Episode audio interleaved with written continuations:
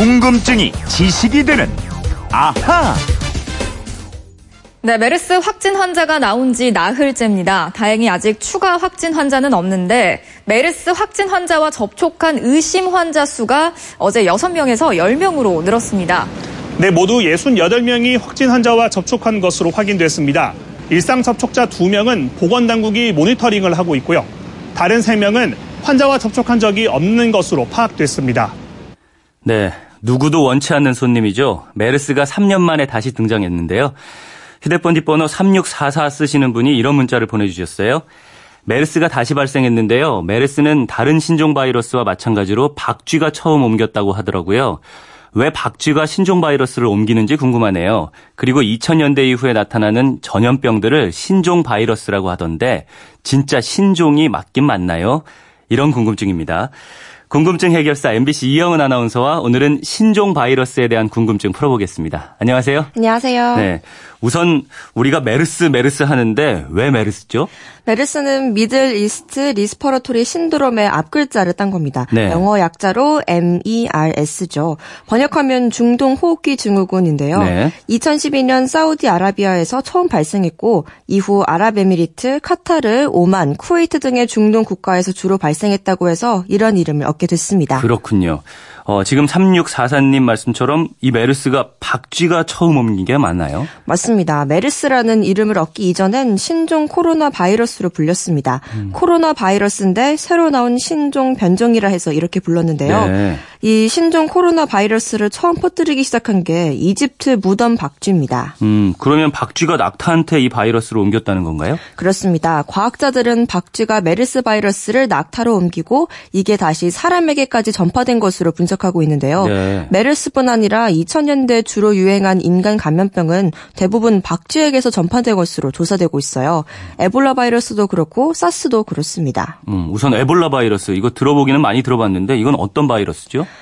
에볼라 바이러스는 급성 열성 감염을 일으키는 바이러스입니다. 환자의 혈액과 침, 땀, 정액 등의 체액 그리고 피부 조직 등을 통해 감염되는데요. 네. 치사율이 거의 90%로 아주 높아요.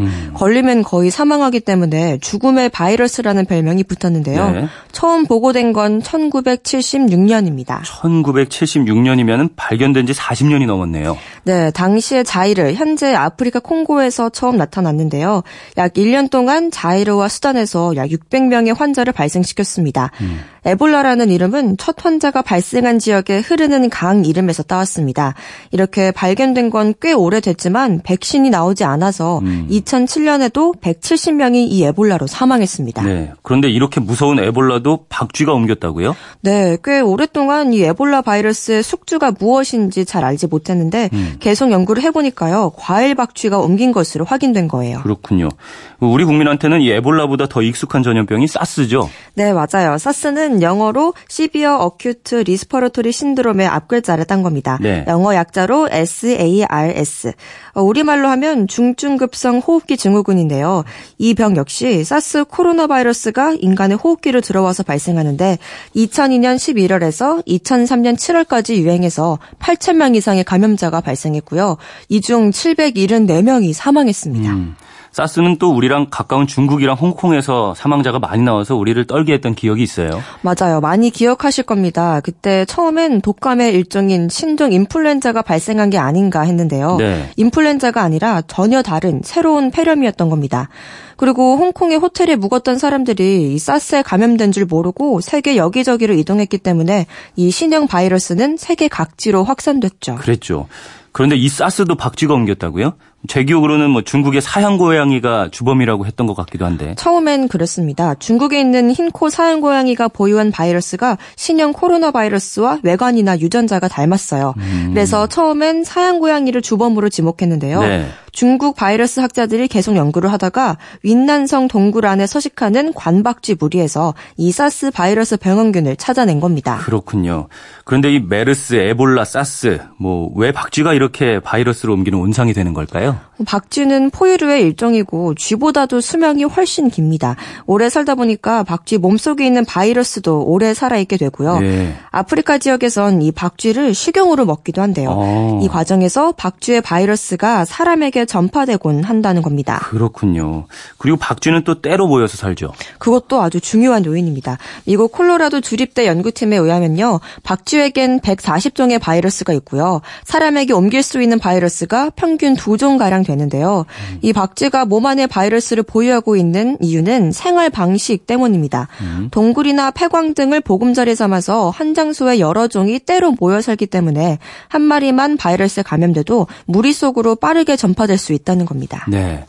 그리고 또 질문하신 분이 2000년대 들어서 다시 어, 2000년대 들어 나타나서 우리를 괴롭히는 바이러스들이 진짜 신종 바이러스가 맞, 맞긴 맞느냐 이런 질문도 하셨어요. 맞아요. 아마 전부 다 신종 바이러스라고 하니까 그러시는 것 같은데요. 네. 신종 바이러스 맞습니다. 지금 우리가 메르스나 사스 등의 바이러스가 발견되면 잔뜩 겁을 먹게 되잖아요. 그렇죠. 이 20세기 초반에 전 세계적으로도 무려 4천만 명의 인명을 앗아간 바이러스가 있습니다. 요거는 스페인 독감인가요? 맞아요. 1918년에 스페인에서 처음 시작됐다고 해서 스페인 독감으로 불린 인플루엔자 바이러스인데요. 네. 당시 일본에서도 39만 명이 이 인플루엔자로 숨졌고요. 우리나라에서도 14만 명이 사망했는데요. 이 스페인 독감이 이렇게 강력하게 확산됐던 가장 큰 이유는 무엇보다 신종 바이러스였기 때문입니다. 음, 그 전에는 볼 수 없었던 새로운 놈이다. 네, 인플루엔자는 고대에도 있었고 중세나 근대에도 몇 차례 크게 유행했어요.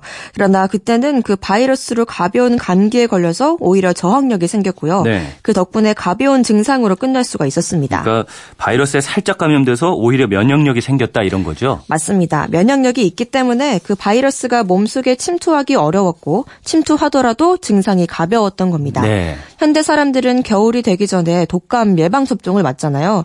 이것도 미리 면역력을 만들어 놓는 건데요.